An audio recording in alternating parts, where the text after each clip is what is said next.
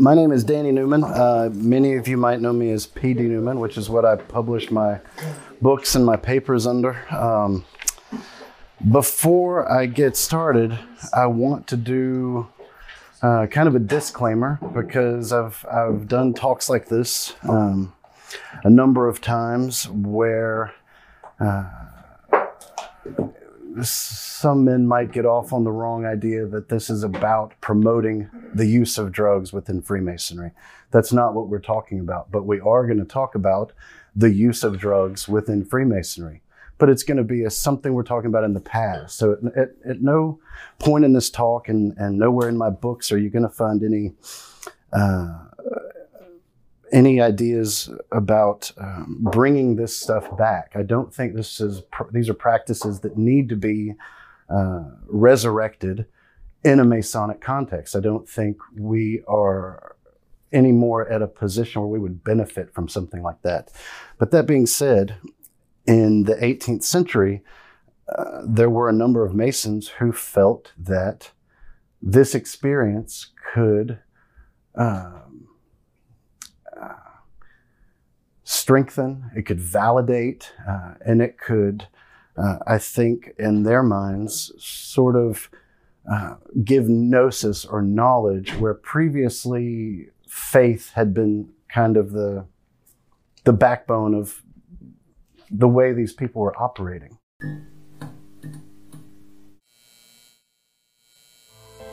This is the Listener's Lodge, a podcast rooted in Freemasonry. I'm your host, Mitch Denning.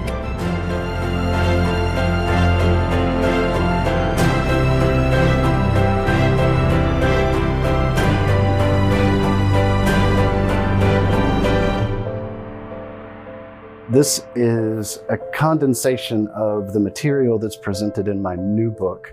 Um, it's called Angels in Vermilion. Now, this builds on the territory I published in my first book, Alchemically Stoned. But the limitations of Alchemically Stoned were that uh, we were able to point our finger and say these Masons were using this drug in a Masonic context, but we couldn't say how that came to happen. We couldn't point our finger and say um, that they were necessarily appropriating a symbol that was already in Masonry, or were they. Uh, was this kind of a hidden tradition within Masonry that that people like Cagliostro, who we'll learn about, um, kind of brought to the fore and was the first to really talk about it openly. So my new book answers those questions, and that's what we're going to talk about today. So part one of this talk is going to be on the history of the philosopher's stone. Um, which is really the transmission that we're going to follow uh, each of these cases are kind of, we're going to see that they're kind of beads along a, a longer thread, um, and that thread being something called the Philosopher's Stone. Now, the term the Philosopher's Stone appears to have first been used by the third century Gnostic Hellenistic alchemist Zosimos of Panopolis. Zosimos was an Egyptian priest and artisan principally concerned with the dyeing or tincturing of metals for the same to be used in temple statuary and paraphernalia, although metallurgy was admittedly not his sole concern in regard to the royal art. A self proclaimed student of the earliest known practitioner of the royal art, Maria Prophetissima, Zosimos's alchemy was clearly that of the operative variety. However, even at such an early date, there was already an underlying speculative, that is, a mystical or metaphysical element to his and his master's work. This spiritual element, though, for a time, gradually fell by the wayside as alchemy became, over the years, even more materialistic in its pursuits and focus. Through the centuries, the stone came to be associated less with the tincturing of metals and more with the dubious notion of actually transmutating base metals into higher metals, silver and gold. By the time of the Middle Ages, this superficial interpretation had fully taken root and become commonplace among alchemical practitioners. The 13th century German Catholic Dominican friar and bishop, St. Albertus Magnus, for example, claimed to have been present at just such a, a suspicious transmutation. Even so, at least two centuries prior, we still see Islamic alchemists, such as the polymath Avicenna, carrying Zosimos's torch when he said plainly, quote, Those of the chemical craft know well that no change can be effected in the different species of substances, though they can produce the appearance of such a change. End quote. It was around, around the time of the end of the Middle Ages that alchemy began to co- recover its metaphysical flavor. As Dan Merkur, a past faculty member of the Toronto Institute for Contemporary Psychoanalysis and visiting scholar in the Department for the Study of Religion, wrote, quote, the founders of Greek alchemy, Maria the Jewess and Zosimos of Panopolis, were certainly mystics, but two early instances do not constitute a tradition. There are no claims to revelation in the writings of other Hellenistic alchemists. Neither is mysticism to be found in the works of Arabic alchemy that I have been able to consult. Mysticism is not demonstrable in Western alchemy prior to the late Middle Ages. End quote. If this is true, we would argue that it was the rediscovery of alcohol distillation by Raymond Lully, and chiefly the emergence of Swiss alchemist and physician Philippus Aureolus Theophrastus Bombastus von Hohenheim, better known by his moniker Paracelsus, and the entheogenic potential of his plant Spagyria just after the Middle Ages, which prompted a mystical resurgence within alchemy. By the time of the Renaissance, thanks in part to the innovations and expansions of Paracelsus, Serious practitioners of alchemy, while still maintaining an interest in metallic ores as well as gemstones, began to turn their attention toward hidden medicinal plants, hidden medicinal virtues of plants and fungi. Following the work of our Swiss physician, there was a notable shift in interest among alchemical practitioners from the so called dry path of alchemy, or work with minerals and metals, to the wet path or work with spagyrics or plant alchemy. In fact, even where the transmutation of base metals was still of primary interest, the philosopher's stone by which that transmutation was believed to be effected was still thought to be found in the plant kingdom. Many descriptions of the stone have been given over the centuries, a number of which were collated by the fictitious French alchemist Fulcanelli in his sophomore effort, Dwellings of the Philosophers. Perhaps the finest description comes from the German physician and alchemist John Friedrich Schweitzer, usually known by his pen name Helvetius, who wrote in his book Vitulus Aureus that the stone is as, quote, a brilliant carbuncle, translucent as crystal, compact and exceedingly weighty. It is easily fused in fire as resin and after the flight of artificial quicksilver, just as wax. It is fragile as glass in a powder, saffron colored, but in a solid mass, red like a ruby. Its purple color is the mark of perfect fixation and of fixed perfection. It is a red powder with almost a saffron tinge, liquid like resin, transparent like crystal, fragile like glass, is of a rubinate color and of great specific gravity. End quote. Whether in the form of a stone, a powder, an elixir, or a tincture, the common theme running through all these descriptions, like Ariadne's red thread winding through King Minos' labyrinth, is the lapis's characteristic ruddy, tawny hue, preceded by nigredo or blackening and albedo or whitening, this morning redness, or aurora, as one German theosopher praised it, alludes to the rubedo, or red, and final stage of the alchemical magnum opus. It signifies the completion of the alchemist's great work. By the time of the Age of Enlightenment, alchemy had largely fallen out of vogue, and the stone that is not a stone became the stuff of myth or, at best, of metaphor. Purged of its metaphysical component, the once royal art was refashioned by the enlightened as chemistry, and the remainder was consigned to the realm of pseudoscience.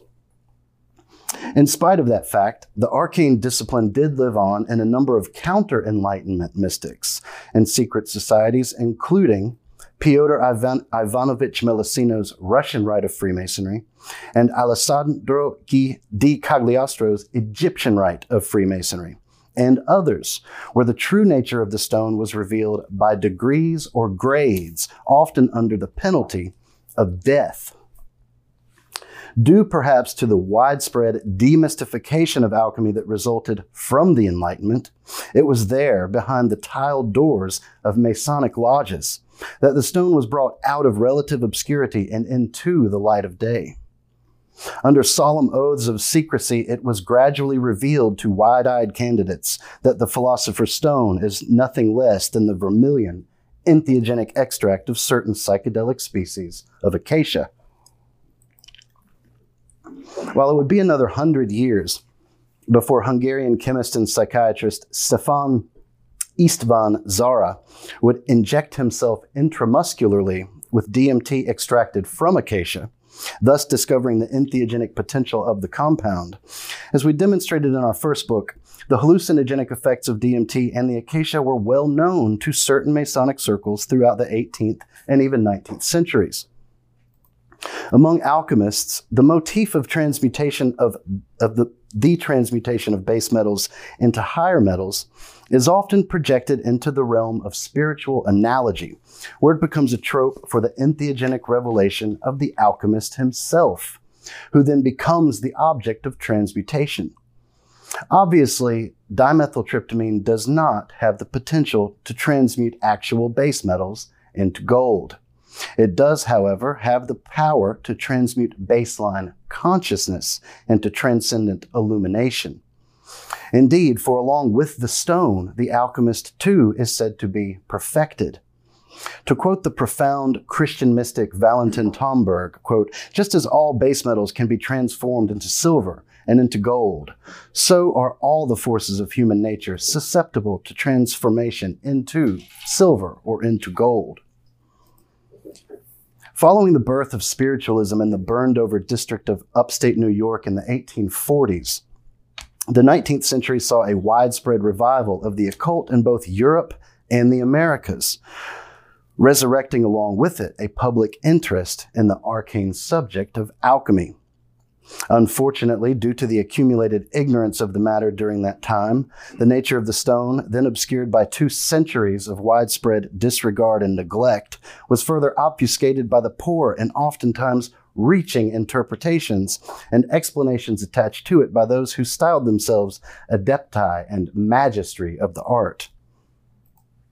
Since the 19th century occult revival, the philosopher's stone has drifted even further into virtual obscurity. The purpose of this talk, then, is to reconnect Renaissance alchemy with its entheogenic roots.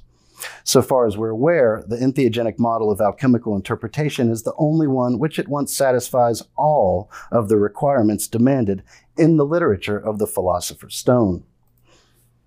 Part 2 Freemasonry and the Sprig of Acacia. Founded in London in 1717, the Masonic fraternity was described by the Scottish Freemason William Preston as a peculiar system of morality, veiled in allegory and illustrated by symbols. One of those symbols is the sprig of acacia, said to have marked the gravesite of the Masonic Grand Master Hiram Abiff, who was the allegorical chief architect and master of works at the construction of King Solomon's temple. As Szara discovered in 1956, many species of acacia are possessed of the powerful hallucinogenic compound DMT, the so called spirit molecule. We'll explore how, over two centuries prior to the discovery of the psychedelic effects of DMT, the Royal Society's fascination with the angelic actions of Elizabethan advisor Dr. John Dee and his alchemist assistant Sir Edward Kelly led to the creation of an entheogenic brand of alchemical Freemasonry. There, candidates for initiation were administered psychedelic doses of DMT via a psychoactive species of acacia. However, before we get into that, let us first see how the gentle craft of Freemasonry has dovetailed in the past with the royal art of alchemy and coincidentally with the Royal Society. The convergence of Freemasonry with alchemy goes at least as far back as the 1640s, when the alchemist Elias Ashmole was among the first to be made a speculative Mason.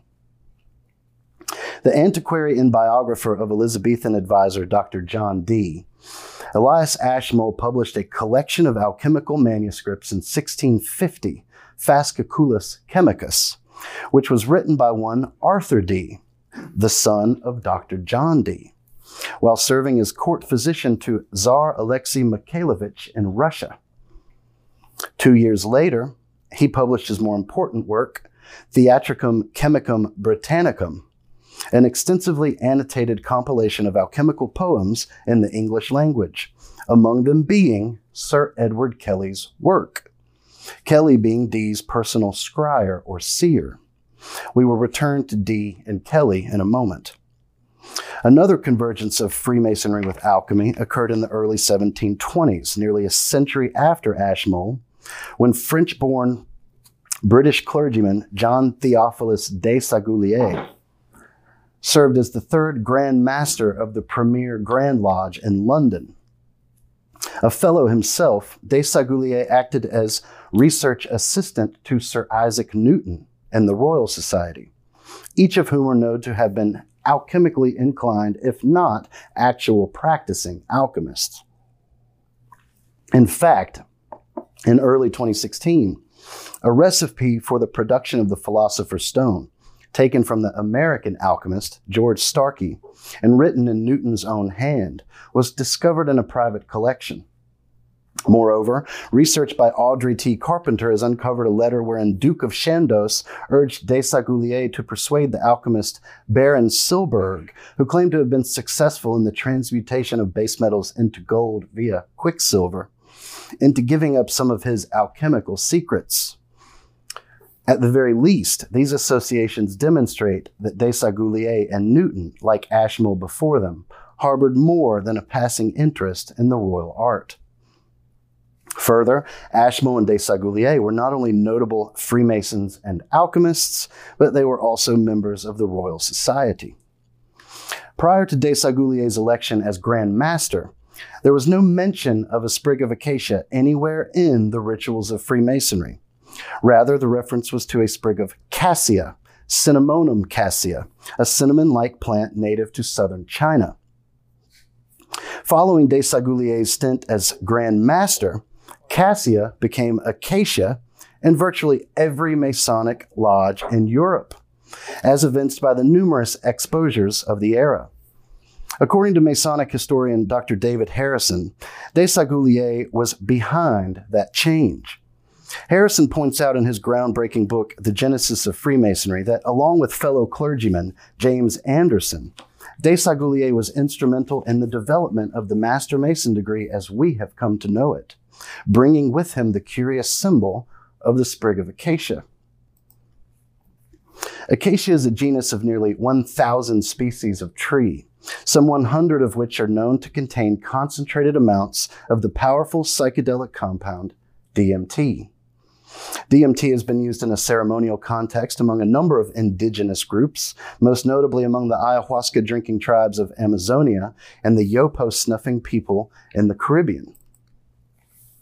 Ayahuasca, also known as yahe, depending on the dialect, is a ceremonial beverage prepared by combining the DMT containing plants Psychotria viridis or Diplopterys cabrerana with the monoamine oxidase inhibitor containing vine Banisteriopsis caapi. That's a mouthful. DMT is not n- normally orally active due to the presence of monoamine oxidase in the gut. However, when combined with a monoamine oxidase inhibitor or an MAOI, it becomes active. The effects are profoundly psychedelic and last for up to six hours after drinking.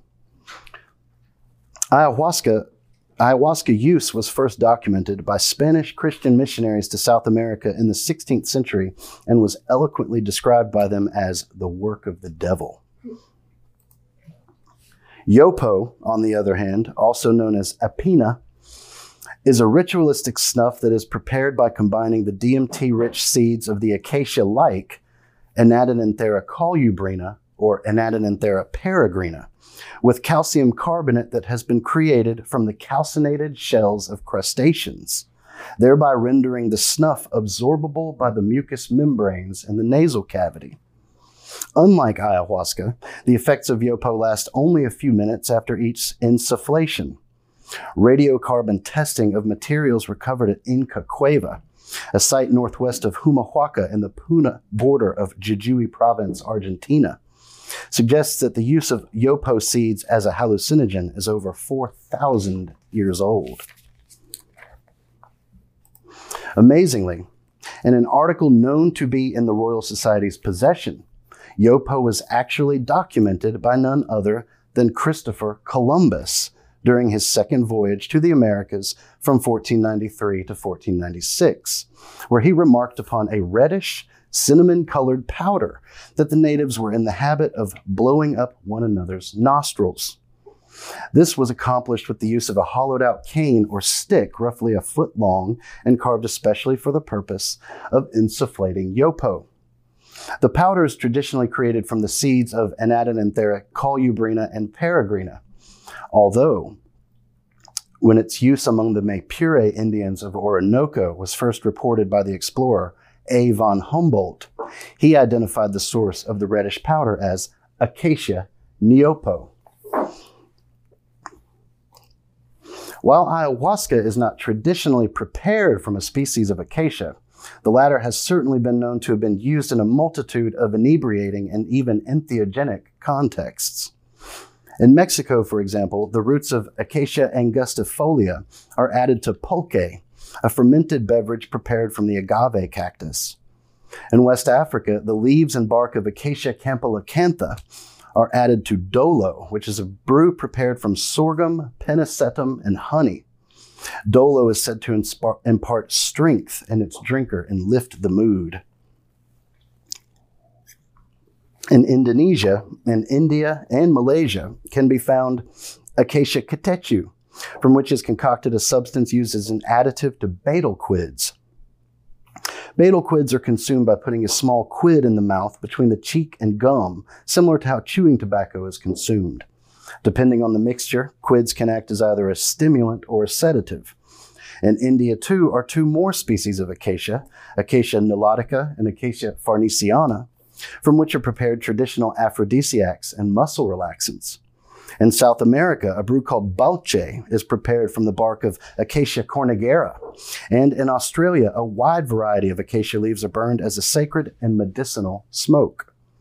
Even here in America, ever since the creation of laws surrounding the use of sassafras root, which is a precursor to MDMA or ecstasy, in foods, the root bark of a species of acacia albeit not a psychoactive variety, has been a key ingredient in some soft drinks, including the world famous Biloxi, Mississippi based Barq's root beer. So, how exactly did a French born British clergyman come Newtonian scientist and Masonic Grand Master come to deposit an alien symbol of such entheogenic potency as the sprig of acacia into the already, be, already workable initiation rituals of a reformed medieval stonemasons guild.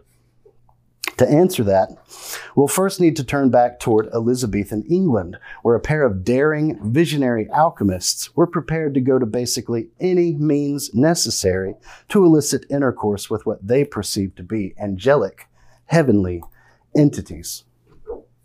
Part 3 Angelic Actions. From visions of magical beings of light to encounters with transdimensional spirits, one of the most common experiences reported by users of DMT and other entheogenic compounds is that of contact with what is repeatedly described as angelic entities. According to Dr. Rick Strassman, a clinical associate professor of psychology at the University of New Mexico School of Medicine, quote, all spiritual disciplines describe quite psychedelic accounts of transformative experiences, encounters with angelic entities, and a loving presence underlying all of reality. These experiences cut across all denominations. They are also characteristic of a fully psychedelic DMT experience. End quote. Holy books aside, perhaps the most famous example of angelic close encounters comes from the private diaries of astrologer, alchemist, and occultist Dr. John Dee, suspected English spy and personal advisor to Queen Elizabeth I. Though a seasoned astronomer, mathematician, and philosopher, Dee's primary interest was that of discourse with angels. Unable to see or hear the angels himself, Dee was in the habit of employing the aid of a seer or scryer.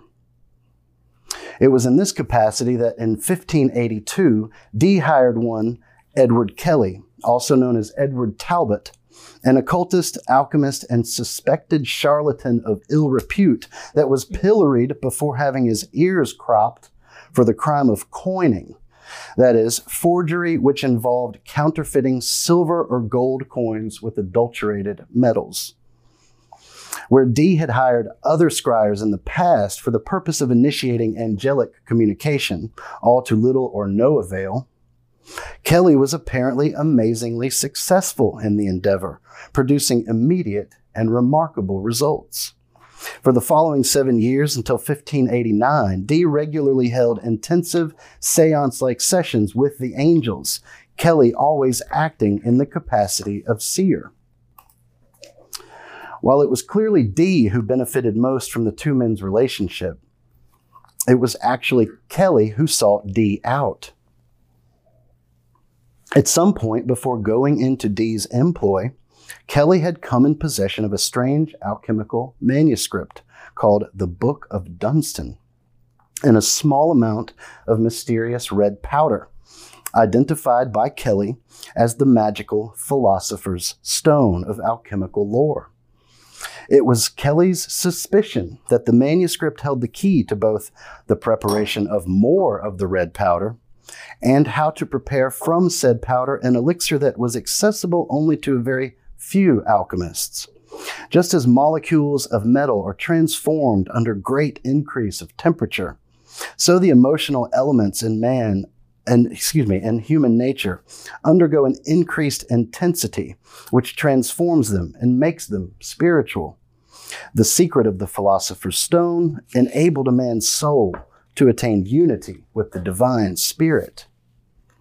It was Kelly's sincere but secret hope that Dee, already an accomplished alchemist, might assist him in deciphering the contents of the Dunstan manuscript. Kelly waited a year or longer, gaining the good doctor's trust while dazzling him with angelic apocalypses, before he unveiled the red powder and the Book of Dunstan before Dee. We know from the latter's diaries of the period that the yarn Kelly spun at the time for Dee, whose ambition to communicate with angelic beings no doubt subdued his skepticism and rendered him naive and perhaps gullible, was that he and another man, one John Hussey, had been led to the mysterious objects at Northwick Hill near Blockley and Cotswold by, quote, a spiritual creature.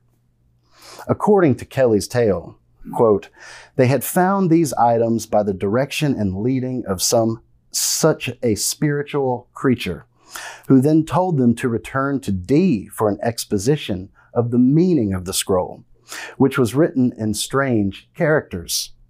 The scroll contained the names of 10 places where the Danes had buried treasure in England. The powder was a form of the philosopher's stone, and the book was written by the 19th century Archbishop of Canterbury, St. Dunstan, and contained the secrets of the Philosopher's Stone.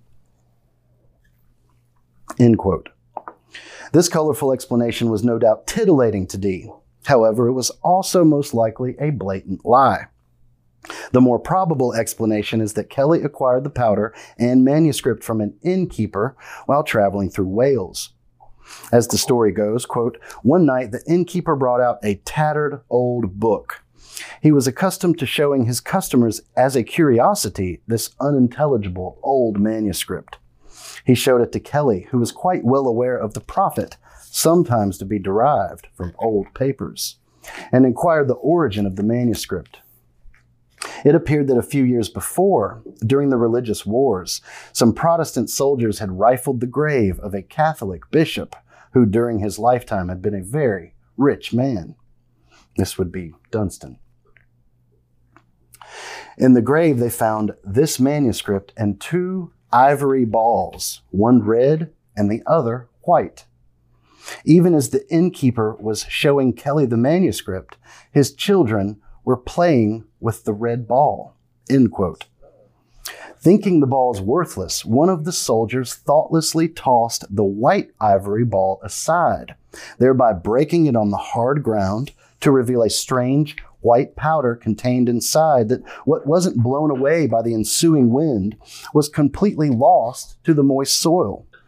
Seeing this, the unnamed soldier thought it better to take the red ivory ball back with him to see if he might sell it in town. It was in this manner that the innkeeper came to be in its possession, who then sold the relics to Kelly. As to the composition of these mysterious red and white powders, with what must have been a remarkable flash of insight into these mysteries, for he did not cite his sources in this case. The Swiss psychiatrist Carl Gustav Jung declared, quote, originally the white powder was gum arabic. Thus, Heinrich Khunrath declares that the red gum is the resin of the wise, a synonym for the transformative substance. End quote. Gum arabic, otherwise known as acacia gum, is produced from the saps of a number of acacia species, most predominantly Acacia senegal and Acacia nilotica, both of which are known car- carriers of dimethyltryptamine. DMT, on the other hand, is found within the crimson purple inner root bark of various species of acacia. The one is produced from one part of the tree, the other from another part. Insofar as most authorities on alchemy agree that both the white and the red powders originate from one and the same prima materia, it should be obvious what that materia should be. Do not be fooled by the use of the term gum here, as anyone who has dabbled in incense making knows well. Gum arabic is regularly sold in a white powder form, just as DMT also found as a white powder, when crudely extracted from acacia, is commonly found instead in the form of a reddish, orange pink goo or gum. In fact, when he first encountered actual DMT crystals, the psychedelic philosopher Terence McKenna, in his rap Alien Dreamtime, reported that the tryptamine stone resembled orange mothballs. If, as Jung suggests, the white powder does indeed answer to gum arabic, it is perhaps clear that the red powder, identified by Heinrich Khunrath as the red gum or the resin of the wise, must correspond to the ruddy, DMT rich layer of bark inside the roots of the Acacia senegal, Acacia nilotica, and other related species that produce both gum arabic and DMT. We know that psychoactive compounds truly did play a rather significant role in both alchemy and in Dee's seances. Chris Bennett observes in his magnum opus, Liber 420, quote, In these own accounts of his invocations or actions, as he referred to them, there are numerous references to smoke, indicating the possibility of some sort of fumigation, as well as the reference to the use of potions and ointments. In Dee's record of these actions, we read how smoke filled the place, and an invoked entity states, I smell the smoke, sir, proceed with your purpose. And these could indicate self-fumigation. Other references indicate some sort of elixir in use. Taste of this potion, yea, savor only of the vessel. Then it worketh most extremely against the maimed drowsiness of ignorance, says an angel. In one account from John Dee's action with, actions with spirits, there is a lament about the lack of drugs for an operation and with the use of ointments in their place. I have forgotten all my drugs behind me, but I know that some of you are well stored with sufficient ointments, says Kelly. I do intend to visit you only with their help. You see, all my boxes of drugs are empty. Edward Kelly showeth a great bundle of empty apothecary boxes. This brings a response from the figure invoked. How cometh it you pretend to come for a favorable divine power and all your boxes are empty? The exchange over the lack of drugs also indicates that drugs were not an unusual part of these scrying sessions, as Kelly says he forgot them as if they had, he had usually had them. End quote. Ointments may be a reference to the purported flying ointments or witches' salves, allegedly in use in 15th and, 15th and 16th century England, many of which profess to contain mandrake, cannabis, opium, deadly nightshade, Jimson weed, henbane, and even monkshood and foxglove. Remarkably, that Dee and Kelly habitually employed the use of drugs during their actions has been picked up on by a number of authors, most importantly by Gustav Meyrink, the author of Der Golem, a novel that makes cloaked references to psychoactive drugs in the, na- in the language of alchemy. And especially in The Angel of the West Window, which tells the tale of a delusional man who, after inheriting a cache of Dee's papers from a relative, comes to believe that he is in fact a reincarnation of the Elizabethan magus.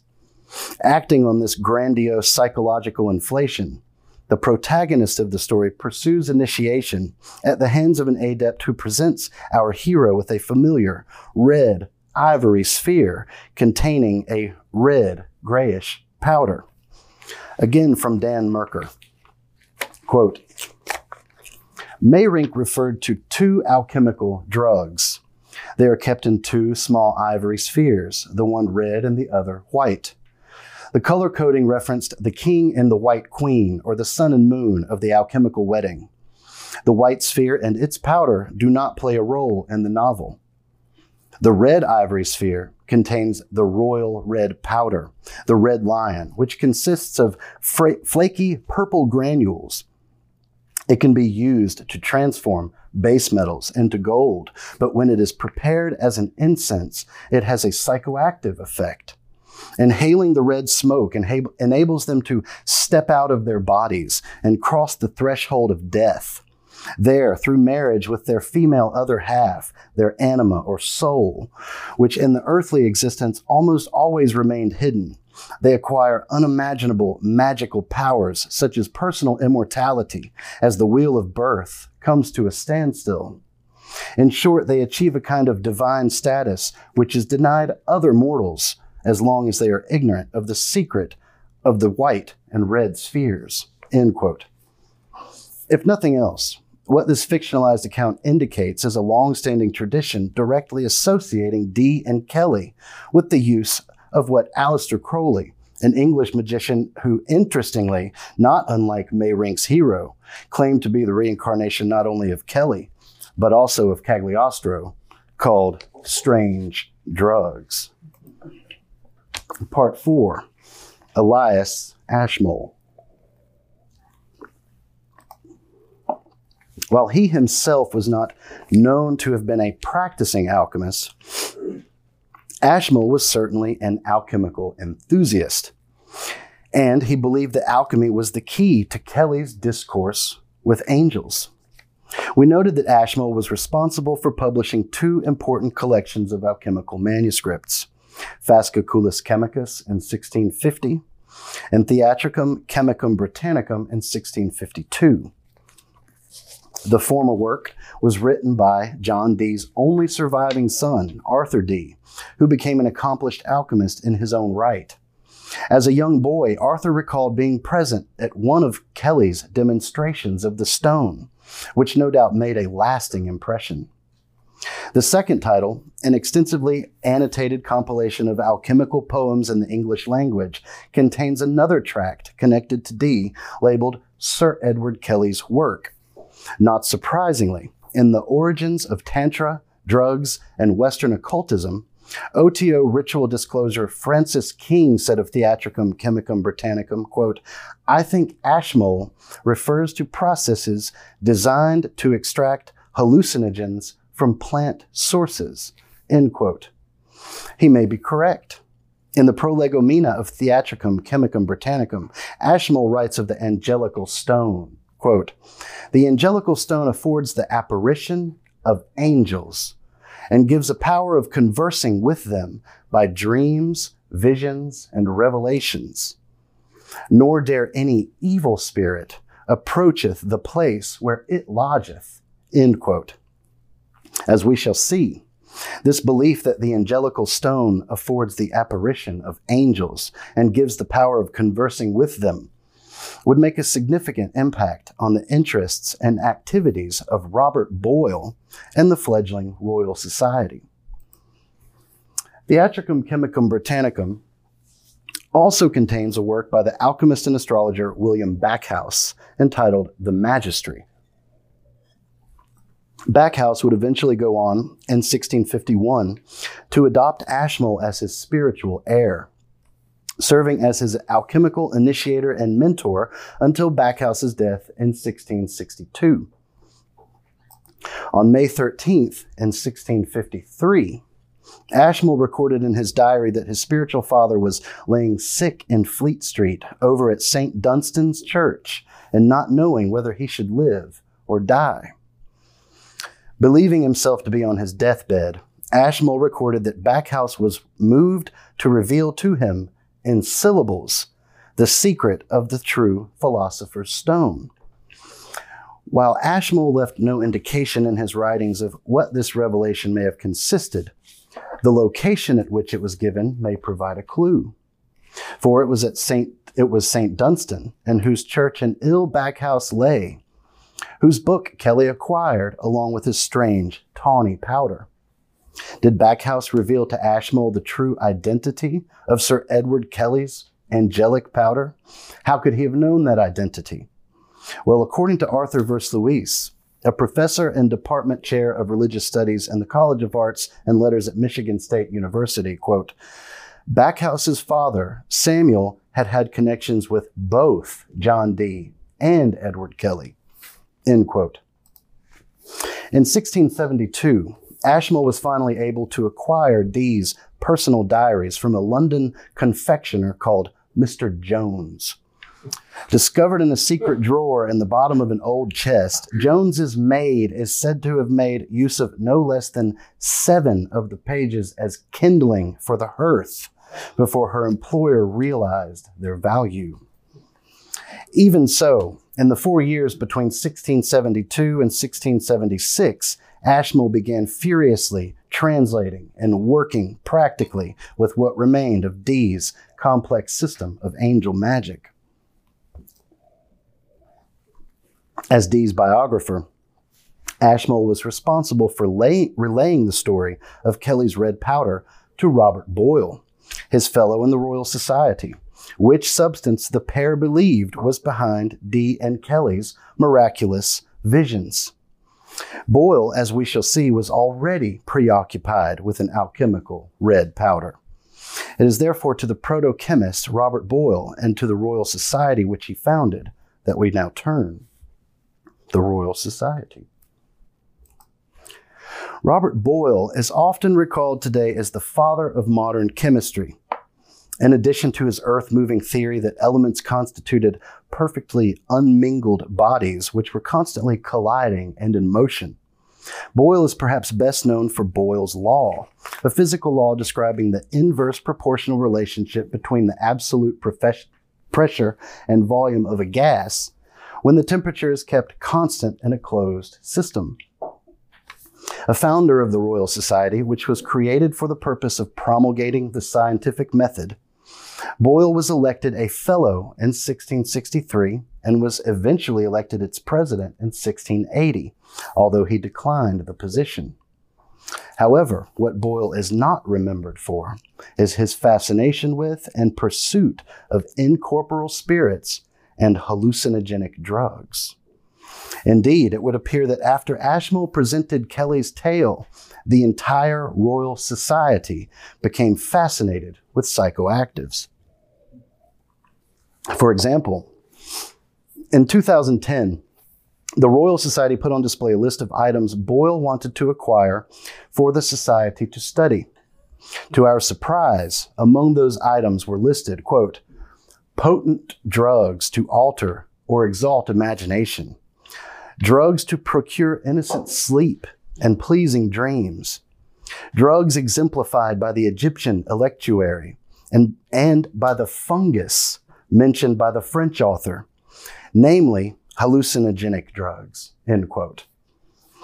Bennett explains, quote, Egyptian electuary is a likely reference to Egyptian hashish electuaries, such as Majum and Dawam Mesk. The fungus mentioned by the French author may allude to a reference to an agaric mushroom in a possible entheogenic context re- recorded by Rabelais. Agaric being a species of mushroom that includes known psychoactive strains such as fly agaric. End quote. Furthermore, in 1670 and later in 1689, alchemist, natural philosopher, architect, and polymath Robert Hooke, whom Boyle recommended be the curator of experiments at the Royal Society in 1662, delivered two lectures on the Royal, to the Royal Society on the psychoactive and physical effects of hashish. As Harrison points out, Hooke's friend sea captain Robert Knox brought back from his travels a strange, intoxicating herb like hemp from one of his trips and gave it to Sir Isaac Newton's rival, Robert Hooke. Quote, It is a certain plant which grows very common in India. Tis called by the Moors ganja, by the Chengalese kamsa, by the Portugals bang. The dose of it is about as much as may fill a common tobacco pipe the leaves and seeds being dried first and pretty finely powdered. It taketh away the memory and understanding, so that the patient understands not, nor remembereth anything that he seeth, heareth, or doth in that ecstasy. This is the, is the good part. After a little time, he falls asleep and sleepeth very soundly and quietly. and when he wakes, he finds himself mightily refreshed and exceeding hungry. End quote. Ergo, the Royal Society was investigating hallucinogenic drugs by name, including hashish and magic mushrooms, virtually since its inception. And we can be fairly certain that, that Ashmole, as Dee's biographer, was ultimately responsible. We know from his correspondence with the English philosopher and clergyman John Glanvill that Boyle was already keenly interested in the alchemical activities of one's one Wenzel Seyler, a projector at the imperial court of Leopold I. According to Johann Becher's Magnalia Naturae, Seyler was an Augustinian monk at Brunn in Moravia while scheming of a way to escape the monastery, Seyler came into possession of a mysterious wax ball that would magically roll toward hidden treasure. Unable to make the ball work, Seyler enlisted the aid of an elder monk who immediately understood its function. Rolling the ball in the parish, the pair noticed that it went straight toward an old pillar positioned in the abbey of the church. Later, during a renovation, the pillar was removed, uncovering an old chest that had been walled up inside the structure. They took the box, and upon opening it, Seyler was bitterly disappointed to find only a cryptic manuscript and four parcels of red powder. Sounds familiar, right? he had been hoping for gold. But the old monk soon deciphered the manuscript and thus learned the identity and the use of the red powder which was, of course, the philosopher's stone. Soon thereafter, the monk had a seizure, and as he lay dying, sailors stole the stone from him and fled the monastery. Although the Irish mathematician George Ashe claimed in a letter to the Royal Society dated July 9, 1691, quote, this red powder, for Seyler did not know how to prepare it himself was obtained from the prior of an Augustinian convent, who obtained it from one Count Selick, who was privy counselor to Rudolph II, who in turn purported to have gotten it from Edward Kelly, the English scryer and friend of John Dee. End quote. As with Kelly's conflicting accounts, there is some confusion as to how the red powder was by Seyler acquired. That Ashe ties its acquisition directly back to Kelly is interesting in any case. For while Boyle was investigating Seyler's red powder, Ashmole was busy making sense of Kelly's, only for the pair to learn later that the two substances were indeed one and the same. Recollect that in the Prolegomena of Theatricum, Theatrum Chemicum Britannicum, Ashmole wrote of the lapis, quote, the angelical stone affords the apparition of angels and gives a power of conversing with them by dreams, visions, and revelations. End quote. Robert Boyle seems to have shared this sentiment in his essay, Dialogue on the Converse with Angels Aided by the Philosopher's Stone. Boyle confesses, quote, It seems somewhat unaccountable and therefore incredible that a little powder that is as truly corporal as powder of post or of brick should be able to attract or invite incorporal and intelligent beings that have neither need or use for gold to converse familiarly, excuse me, familiarly with those that perhaps by chance or fraud have made themselves possessor of a few drams or ounces of transmutating powder.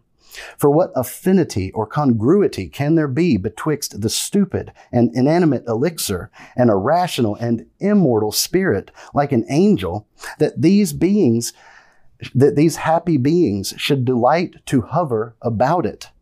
And for its sake should be quite contrary to the custom, if not also to the polity of those blessed spirits, to discover themselves in a sensible way to the chemist that carries it about him, and converse familiarly with a sinful, and perhaps too an ignorant mortal, from whose conversation what advantage can we suppose these angels can expect to reap?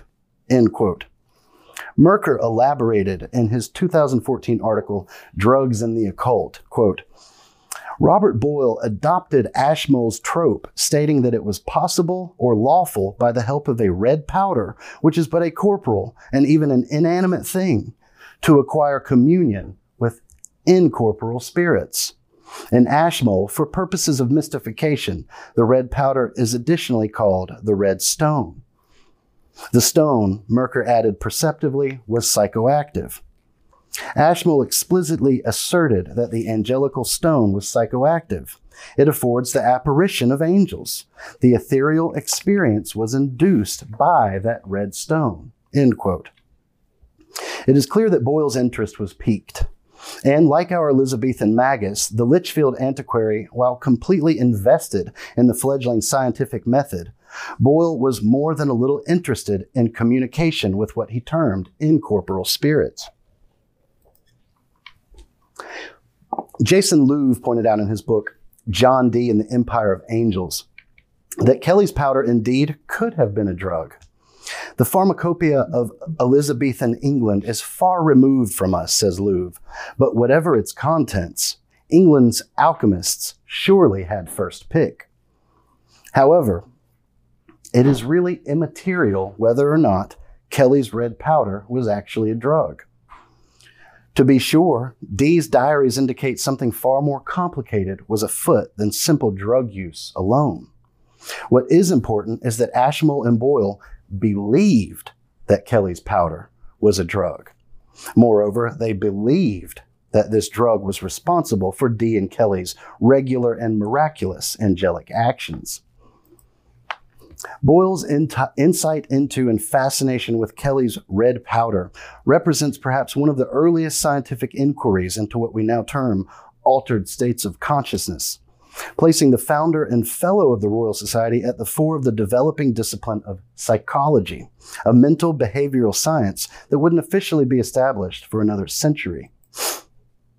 It is from this pharmacognostic psychedelic background that John Theophilus Desaguliers, research assistant to Sir Isaac Newton and the Royal Society, emerged when he was elected to serve as the third Grand Master of the premier Grand Lodge in London, the same man whom is responsible for injecting the psychedelic sprig of acacia into Masonic ritual. Part 6 Cagliostro's Egyptian rite. This might all be uh, might all appear to be based on conjecture, were it not for one man's explicit announcement of the entheogenic use of the acacia in his Egyptian rite of Freemasonry. Count Alessandro di Cagliostro. In the apprentice and companion degrees of his rite, the acacia is referred to as being the primal matter in a very specific alchemical operation. When properly executed, this work results in the production of a cubical ashlar. That is, the result is a purified, crystalline stone or salt, ostensibly DMT crystals, that has been produced from the acacia. The stone is then dissolved into a red liqueur, which is afterward imbibed by the candidate for initiation. Cagliostro's ritual states, quote, the acacia is the prime matter. And when the rough ashlar or mercurial part has been purified, it becomes cubical. It is thus that you may bring about the marriage of the sun and the moon, and that you shall obtain the perfect projection. Quantum sufficit et quantum appetit, which means take as much as you want and as much as you have appetite for. The candidate shall drink the red liqueur placed upon the master's altar, thereby raising his spirit in order to understand the following speech, which the worshipful master shall address to him at the same time. My child, you are receiving the primal matter. Learn that the great God created before man this primal matter, and that he then created man to possess it and become immortal. Man abused it and lost it, but it still exists in the hands of the elect of God. And from a single grain of this precious matter becomes a projection into infinity. The acacia, which has been given to you at the degree of master of ordinary masonry, is nothing but that precious matter. And Hiram's assassination is the loss of the blood you have just drank. End quote. We cannot know which species of acacia Cagliostro was using, but we can say with a fair amount of certainty that it was an entheogenic one. Given his far reaching entheogenic proclivities, the DMT rich Acacia nilotica, which appears in Egyptian art and myth in abundance, is an obvious candidate. A libation of acacia also appears in La Très Sainte Trinosophie, a late 18th century alchemical manuscript attributed to Cagliostro and found in his possession upon his arrest by the Inquisition. La Très Sainte Trinosophie depicts in its colorful pages a magical bird perched on an altar and holding within its beak a sprig of acacia. That the sprig is indeed intended to be a species of acacia is evidenced by the clearly defined bipinnate compound leaf structure characteristic of acacia and related species. In section 6 of La Très Sainte Trinosophie, the same wherein the bird and the acacia appear, we read, quote, he handed me in a crystal cup a shining liqueur of saffron hue. I was about to hand the cup back after moistening my lips in the liquor when the old man said, Drink it all. It will be thy only nourishment during thy journeys. I obeyed, and I felt a divine fire course through all the fibers of my being. I was stronger braver. Even my intellectual powers seemed doubled. End quote. It is beyond suspicion that the shining liqueur of saffron hue described in La Très Sainte Trinosophie is one and the same with the red liqueur mentioned in the rituals of Cagliostro's Egyptian rite, where the one generated a divine fire that coursed throughout the body, increasing strength, bravery, and intellect in its wake. The other raised the spirit while increasing understanding. All of these symptoms are consistent with the effects of low to moderate doses of DMT. Truly, in 1966, James Fadiman and Willis Harman conducted the psychedelics and problem solving experiment. The researchers administered low doses of mescaline to professional people, including engineers, mathematicians, and architects, who were highly motivated to solve a problem they had been working on for three months or more without success. Virtually all of the subjects reported making significant breakthroughs and producing solutions that were validated by independent tests and eventually commercial acceptance of their solutions.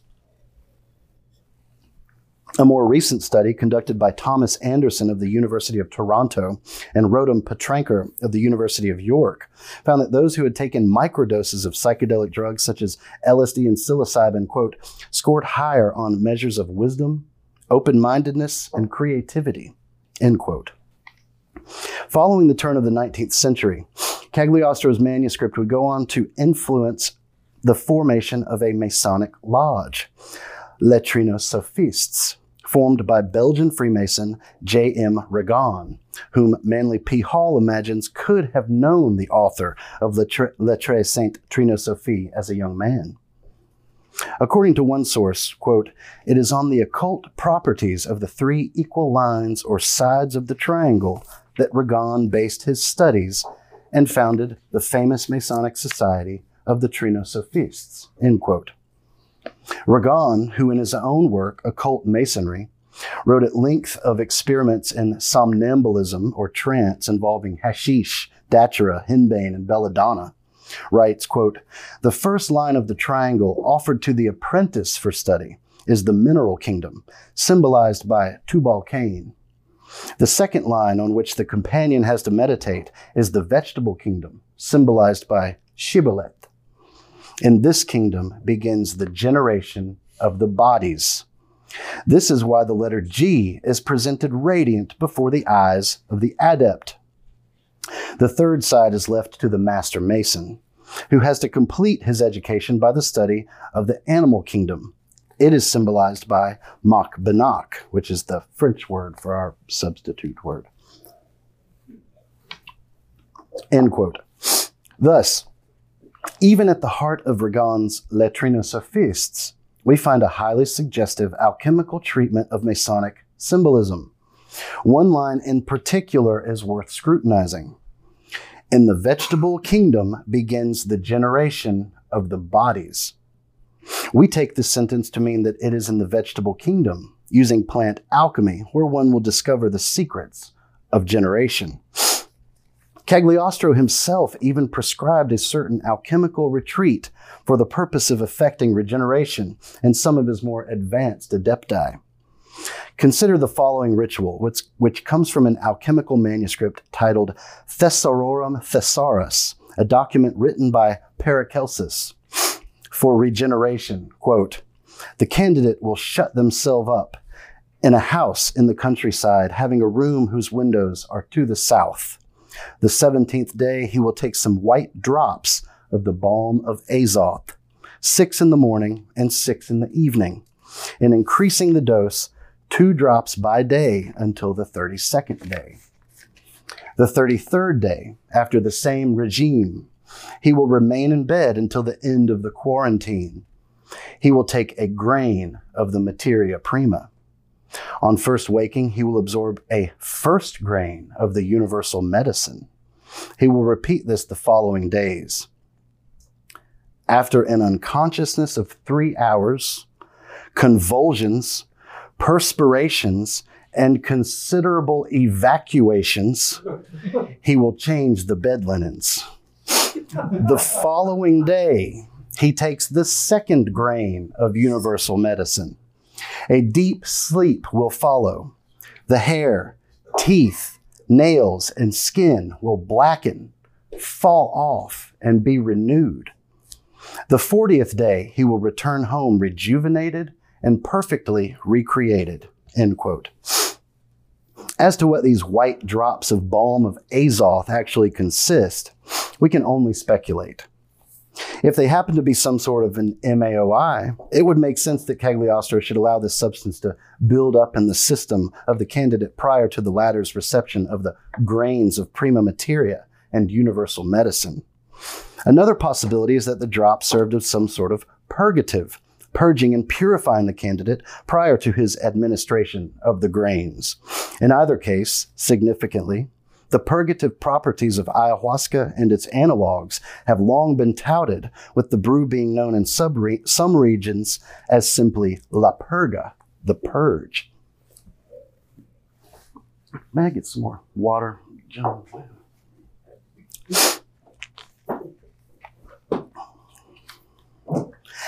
A grain is, of course, a unit of measurement used for, dis- used for dispensing drugs equal to roughly thank you, 60 milligrams. We know from Cagliostro's ritual for his Egyptian rite that the materia prima is a spe- species of acacia, and the universal medicine, the tryptamine stone prepared therefrom by alchemical means. Moreover, the effects of the universal medicine, subjective no doubt, including the death and regeneration of the skin, nails, and teeth, etc., are in keeping with something known in anthropology as shamanic dismemberment, a, a phenomenon which is extremely common to both shamanic initiation and tryptamine intoxication. Religious historian Mircea Eliade explains, quote, both spontaneous vocation and the quest for initiation involve a more or less symbolic ritual of mystical death, sometimes suggested by a dismemberment of the body and a renewal of the organs. Equivalent to re entering the womb of this primordial life, that is, to a complete renewal or regeneration, to a mystical rebirth. End quote. Brothers McKenna added in The Invisible Landscape, quote, he will lie as though dead or in a trance for several days on end. Invariably, during this prolonged trance, the novice will undergo an episode of mystical death and resurrection. He may see himself reduced to a skeleton and then clothed with, clothed with new flesh. Or he may see himself boiled in a cauldron, devoured by the spirits, and then made whole again, regenerated. Or he may imagine himself being operated on by spirits, his organs removed and replaced with magical stones and then sewn up again. End quote. The anthropologist cum shaman, Michael Harner, said in his book, Cave and Cosmos, Shamanic Encounters with Another Reality, quote, one of the most mysterious and distinctive ways of becoming a shaman has been through the experience of the dismemberment of one's body in an altered state of consciousness. Accounts of this kind of initiatory experience are relatively common among Siberian tribes and Aboriginal Australian people. End quote. Cultural historian and philosopher Jeremy Naydler, in his amazing book, Temple of the Cosmos The Egyptian Experience of the Sacred, provides some insight into the psychic nature of shamanic dismemberment. Quote In the process of initiation, the overall experience of unitary self consciousness is broken down altogether in order to rebuild it more strongly. The import, excuse me, the important initiatory idea of dismemberment becomes comprehensible when it is seen as the only way of describing the experience of catastrophic psychic fragmentation. The mutilation of the body undergone by Osiris was the prototype of psychic fragmentation that must have been experienced by the initiate in a psycho physical way. This psychic fragmentation was precipitated as a prelude to the initiates re identifying with a new psychic center that transcended the distributed psyche. The healing of the limbs, the restoration of the members of the dismembered body, is a theme that runs through the sacred literature of ancient Egypt. It was the climax of the Osirian initiation, which involved the experience of dismemberment. This was the final rite of passage. End quote. What we're seeing with Cagliostro's retreat for regeneration, therefore, is nothing shy of a sort of shamanesque alchemical initiation, replete with an ayahuasca analog, the motif of shamanic dismemberment, and followed by a rebirth or regeneration experience. Part 7, our concluding remarks. The idea that a psychedelic drug could have played a part in early Masonic ritual is often met by members of the fraternity with repugnance and disbelief. After all, we as free and accepted Masons are charged with the task of peacefully submitting to the laws of the land wherein we reside. One must keep in mind, however, that the time in question was the 18th century and earlier, when scientific investigation was still in its infancy, long before the war on drugs was even a concept. The detrimental effects of addiction were for the most part still to be seen, as were the hard drugs which are so plaguing society today, such as crack cocaine, heroin, and methamphetamine. Therefore, outside of chronic alcohol and opium abuse, the stigma which surrounds the use of essentially any drug in this day and age was for them completely foreign. As Jaime Paul Lamb points out in his introduction to my new book, the experiences elicited by entheogens such as DMT would have been interpreted by these men in terms of the prophets, Enoch and Ezekiel, and in terms of visionary prophets like Paul and John of Patmos.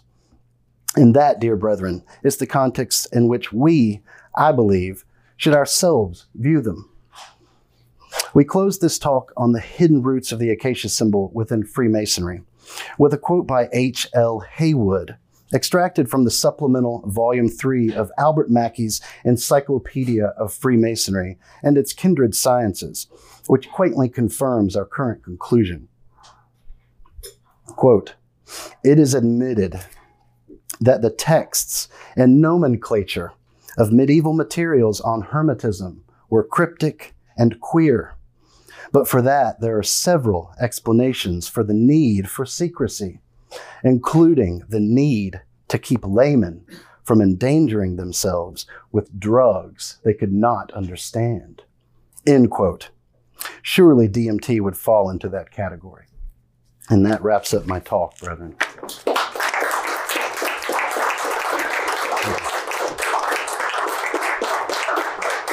Thank you.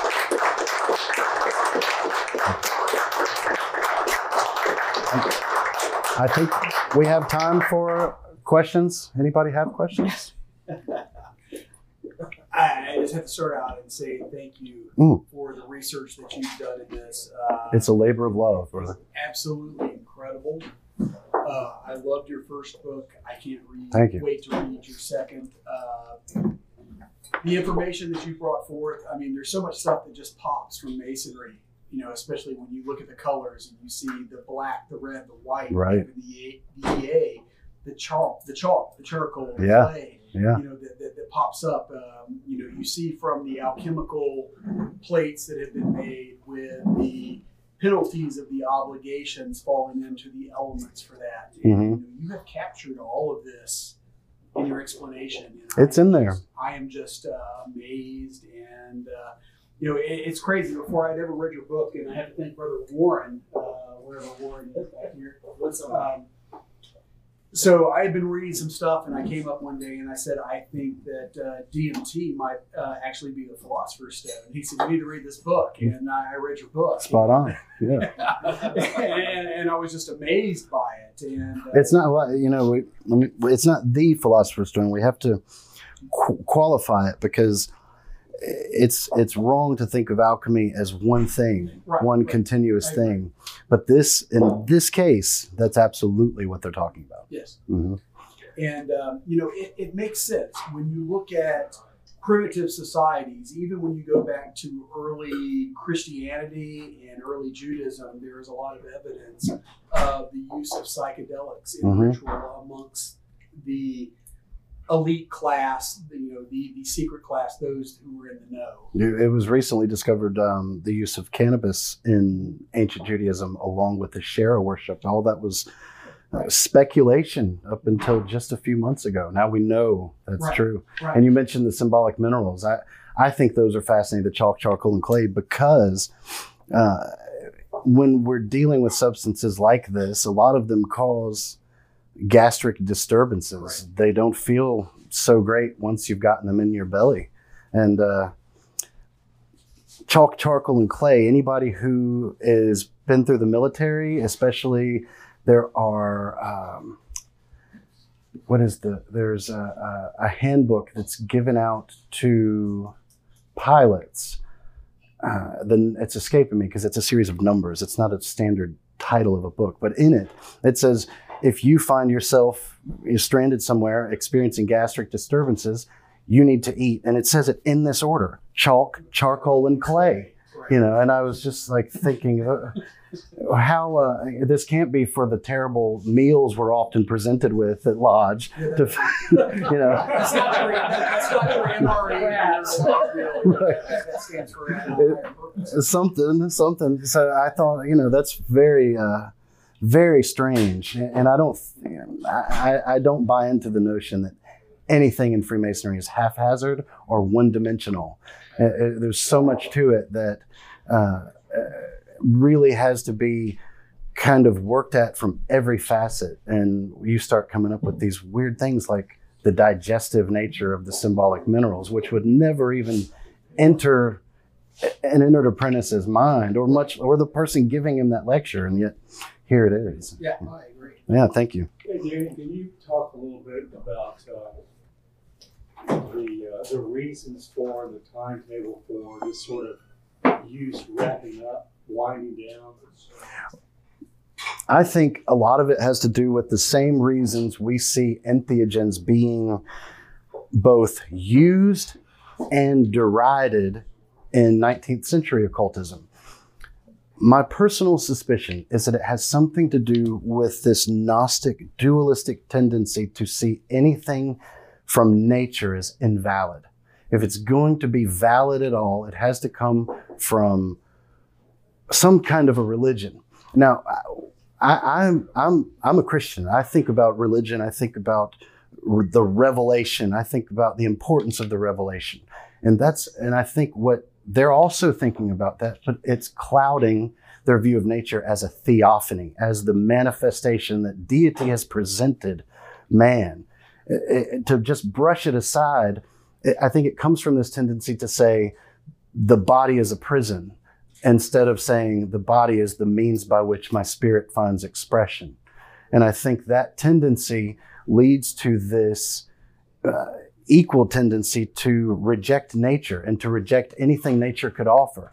I think a lot of it is this inherent notion of um, if I'm going to do something and, and it's going to be valid, it needs to be a practice that was created per revelatum. And I, and I think it, that's a fallacious view because nature is no less a revelation. It's just the one that's obvious. It's easy to dismiss, but uh, no less miraculous. And I think that's probably where it comes from because you look at like, for example, the Golden Dawn, or in the uh, SRIA, the Rosicrucian group that gave way to the Golden Dawn. All those guys were using entheogens.